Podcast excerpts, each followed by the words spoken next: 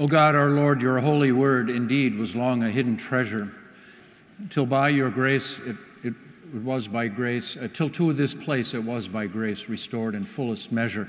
In fact, uh, we have that reminder for you on our Reformation banner on your left.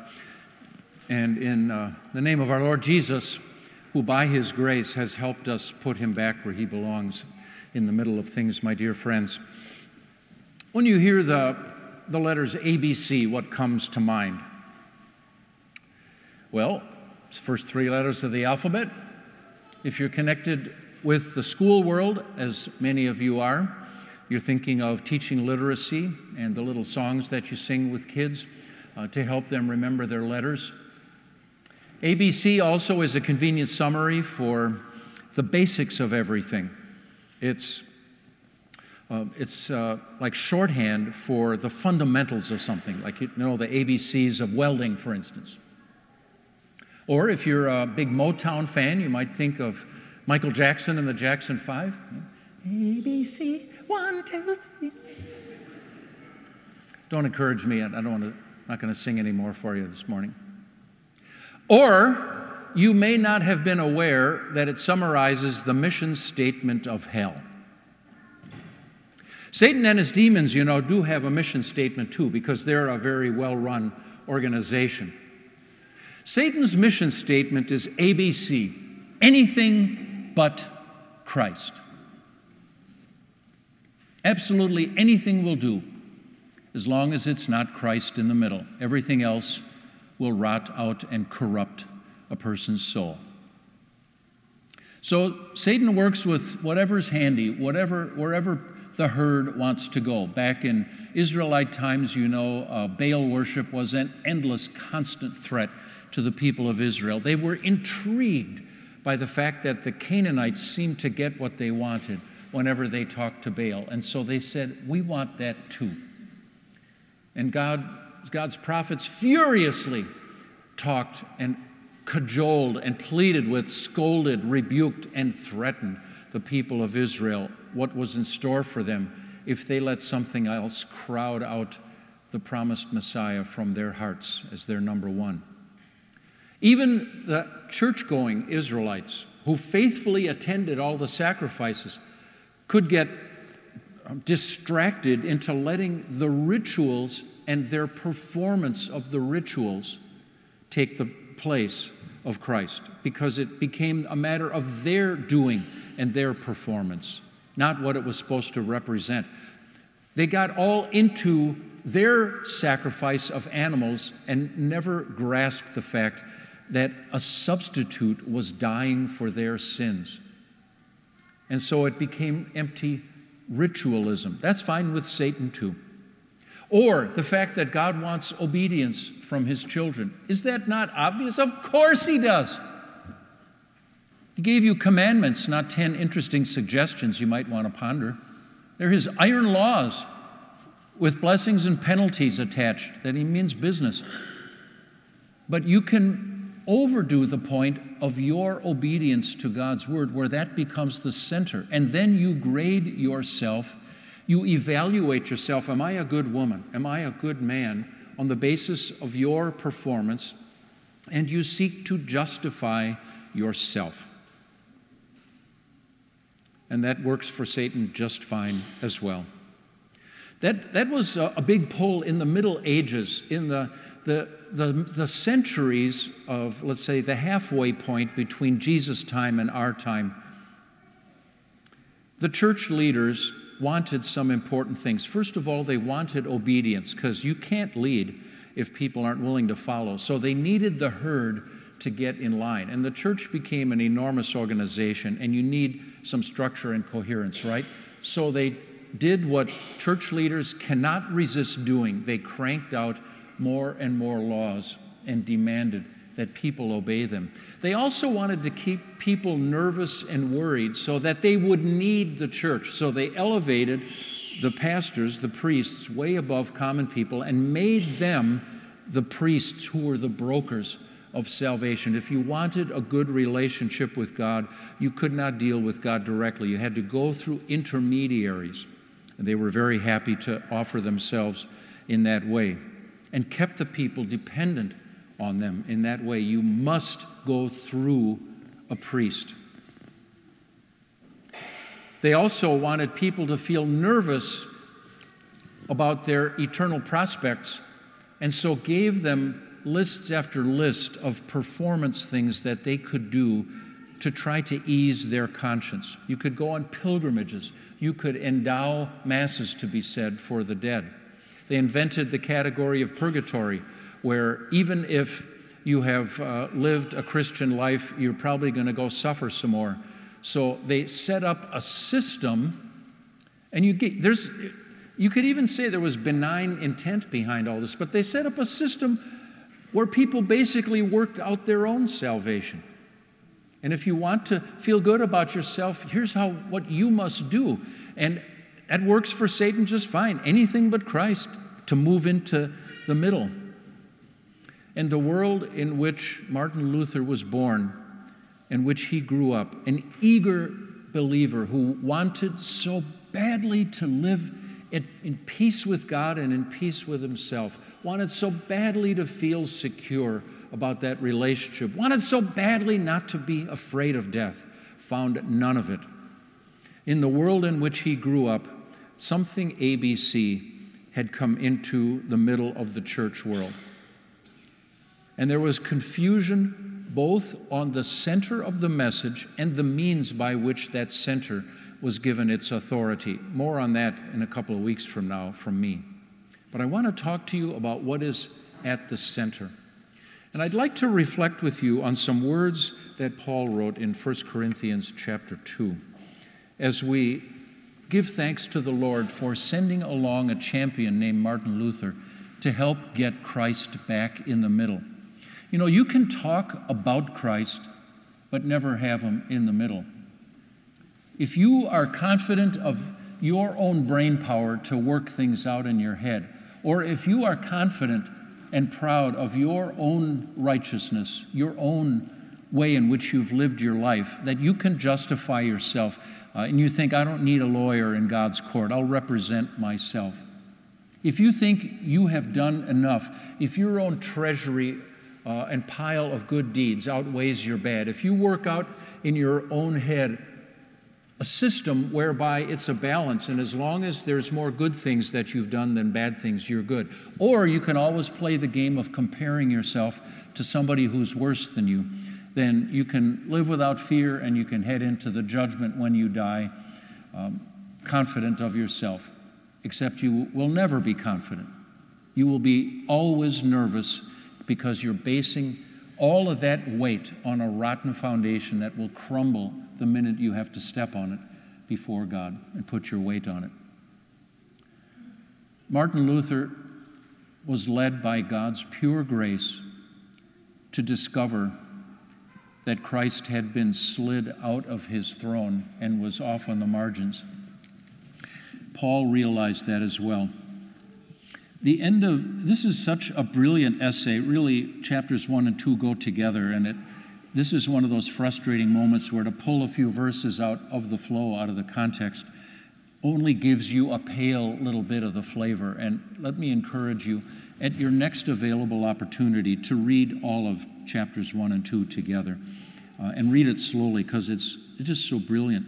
Paul, Paul was musing that both the pagan Greeks and the supposedly pious um, Bible believing Jews were, were going in the wrong directions. They, were, they figured that they would gain their certainty and comfort and peace of mind, but they got it from the wrong things. The Greeks loved wisdom and they were very proud of their philosophical tradition. In fact, the word philosophy comes from the Greeks. They made it up. They made up a word because they loved wisdom. Phileo, P H I L.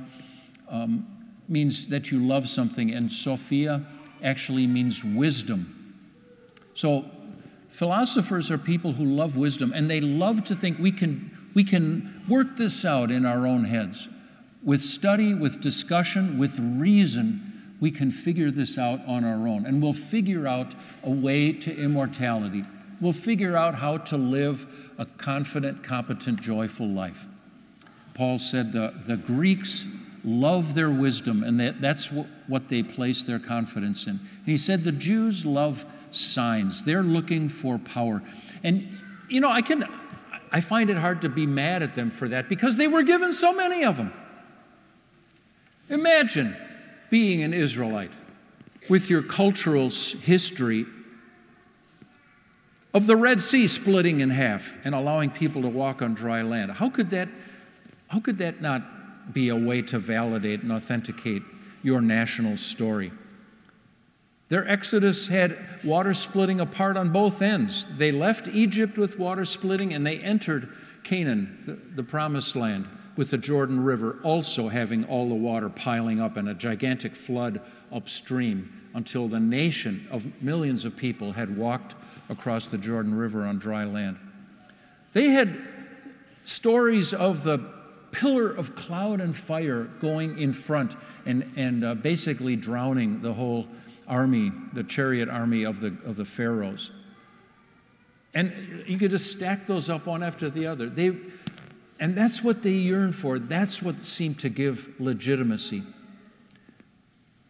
But while they were busy looking for signs, like when's the next one going to come? Satan thought, that works for me. Anything but Christ will do. ABC, one, two, three. And so he let that slide in. And what happened is they lost the fact that their whole sacrificial system were, were pre, was, those were pre examples uh, standing in for the reality that, those were dress rehearsals for Calvary, and they didn't get it. And they missed the fact that their entire religious life was built around the death of an innocent victim who would receive the blame for their sins. And that the priests also, existing temporarily, speaking for Christ, would announce God's mercy and love and forgiveness upon them the need for those priests disappeared when the great high priest came.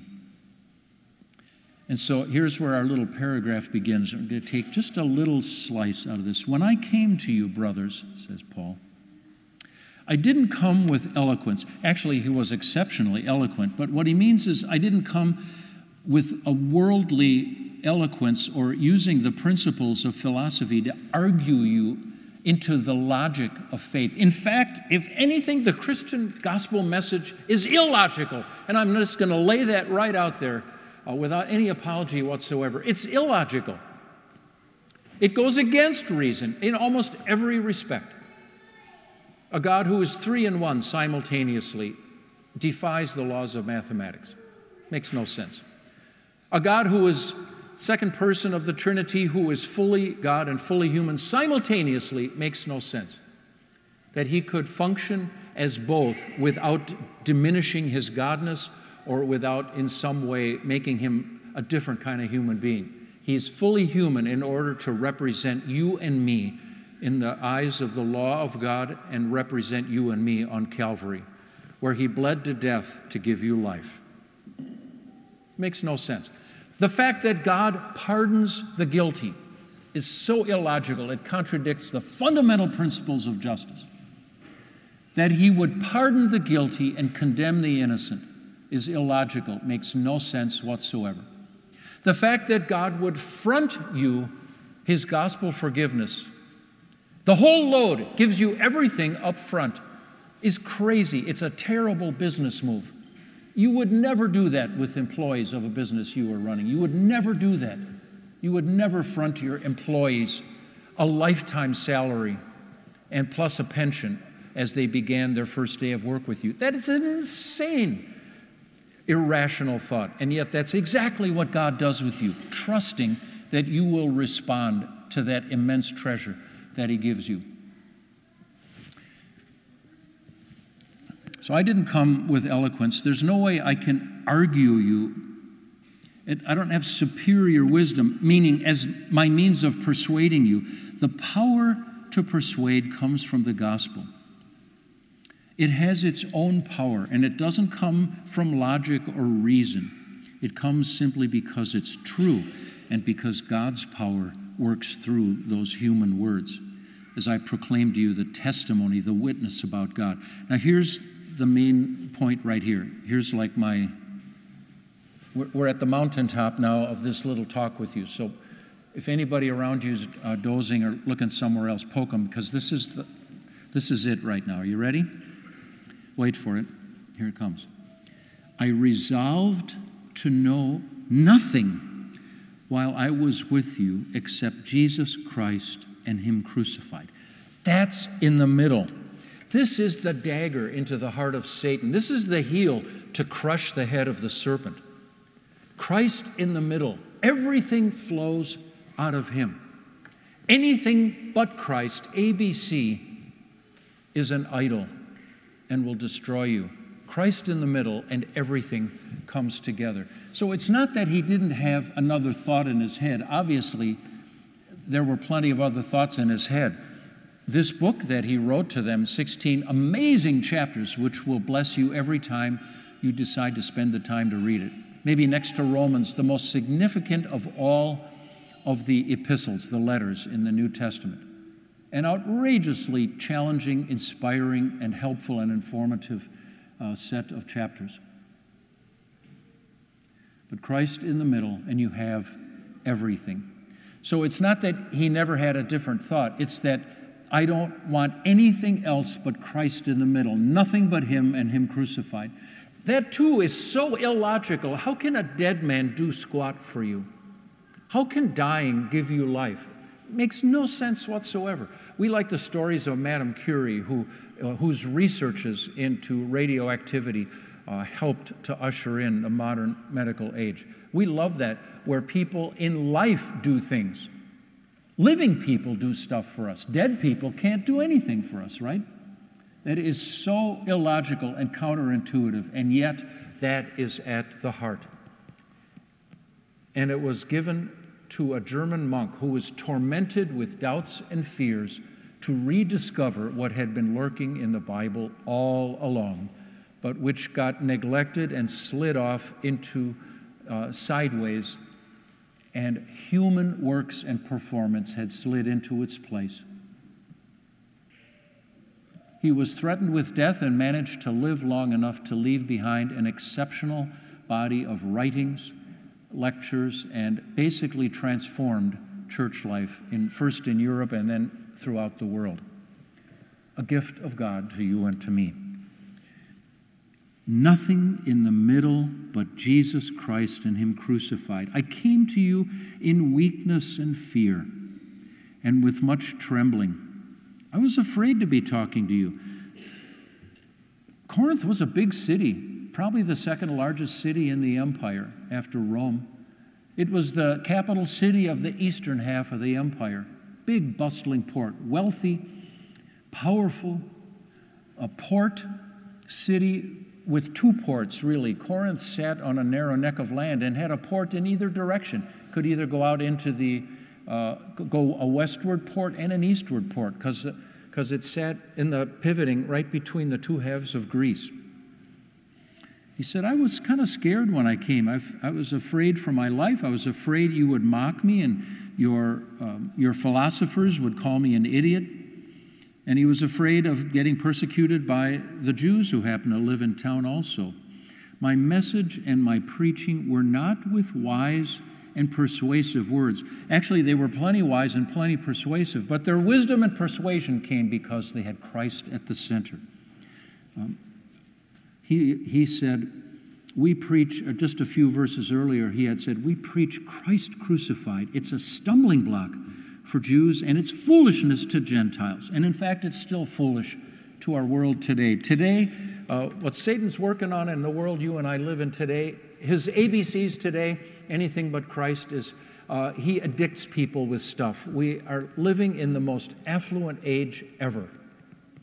Nobody in the history of the world has ever had more stuff, more powers, powerful tools available to you. The information age we live in still amazes me every day. I still can't quite get over how big it is and how fast it all came together. We live in an age of safe transport. You can zip around the world in hours That's an insane. King Solomon, with all his wealth, could never do any of that stuff. You're, you're wealthier and more powerful than Solomon himself. Isn't that crazy? And Satan addicts people with putting money in the middle and pursuit of my own self, my agenda, my comforts, and he addicts us to ourselves. Or maybe he addicts us to science. People have this trust in science, or even in a kind of a crude paganism. I was watching a public television show a little while ago uh, talking about some sea creature and it said nature has seen to it that this, that this creature developed defensive strategies to be able to stay alive. This is science? Even, even a godless explanation of how our world came to be, leaving the Creator God completely out of it, can't resist talking about the need to see design and intent behind the stunning complexity of our world. But that doesn't stop people. Love your mother. I saw a magazine ad, meaning Earth. It's, a, it's an encouragement to live an ecologically sensitive life. Love your mother. You, you, Earth is not your mother, but you do have a father. That's all working for Satan. But instead, today, thank God for the restoration of Christ crucified in the middle of everything. Thank Him that that has somehow connected with you. At least I hope it's connected with you. Uh, you got a little work to do, perhaps, if it hasn't yet. You need to evaluate these words and let the power of them go to work on your own heart. All of us are in a daily struggle with Satan as he's trying to tug Christ out of the middle and put other trash in the center. And look at your own life. What, what is Satan's ABC strategy for you? What does he throw at you and tempt you with to put in the middle as your number one thing? What gives you your self confidence? Where do you go to feel self confident? Do you look in the mirror? Do you trust in your looks? Do you try to charm people to get what you want? Do you trust in your wallet? Do you take great comfort in, the, uh, in your balance sheet, your personal uh, list of financial achievements? Is that where you find your confidence? What makes you feel good about heading into the judgment when you die? Do you even recognize that you're going to be evaluated for the way in which you've chosen to spend your life? Where do you find peace and contentment in your heart? Don't let Satan steal your treasure. He will try anything on you that works as long as it's ABC. But instead, let Christ rule in your heart.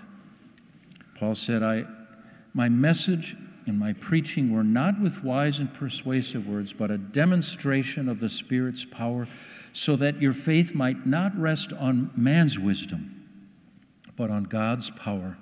Christ Jesus is the ultimate exercise of God's power. For there, all your worst nightmares and enemies have been put to death. Death itself has been put to death through Christ, in that all your own physical death will do for you is usher you in to paradise more quickly. It has put to death the curse of sin over you. The disease you were born with cannot keep you out of heaven. The gospel gives you health. It changes your legal status from condemned to saved, and it guarantees God's love for you, not based on your performance, but based on grace through Christ. This is our dearest treasure. Thank you, Lord, for restoring it to us. Through the power of your Spirit, the very power of the Spirit that Paul just mentioned, may that now so grip your love, imagination, and desires that whatever idols might be in the middle of your life right now, broom them all away and put Christ back where he belongs.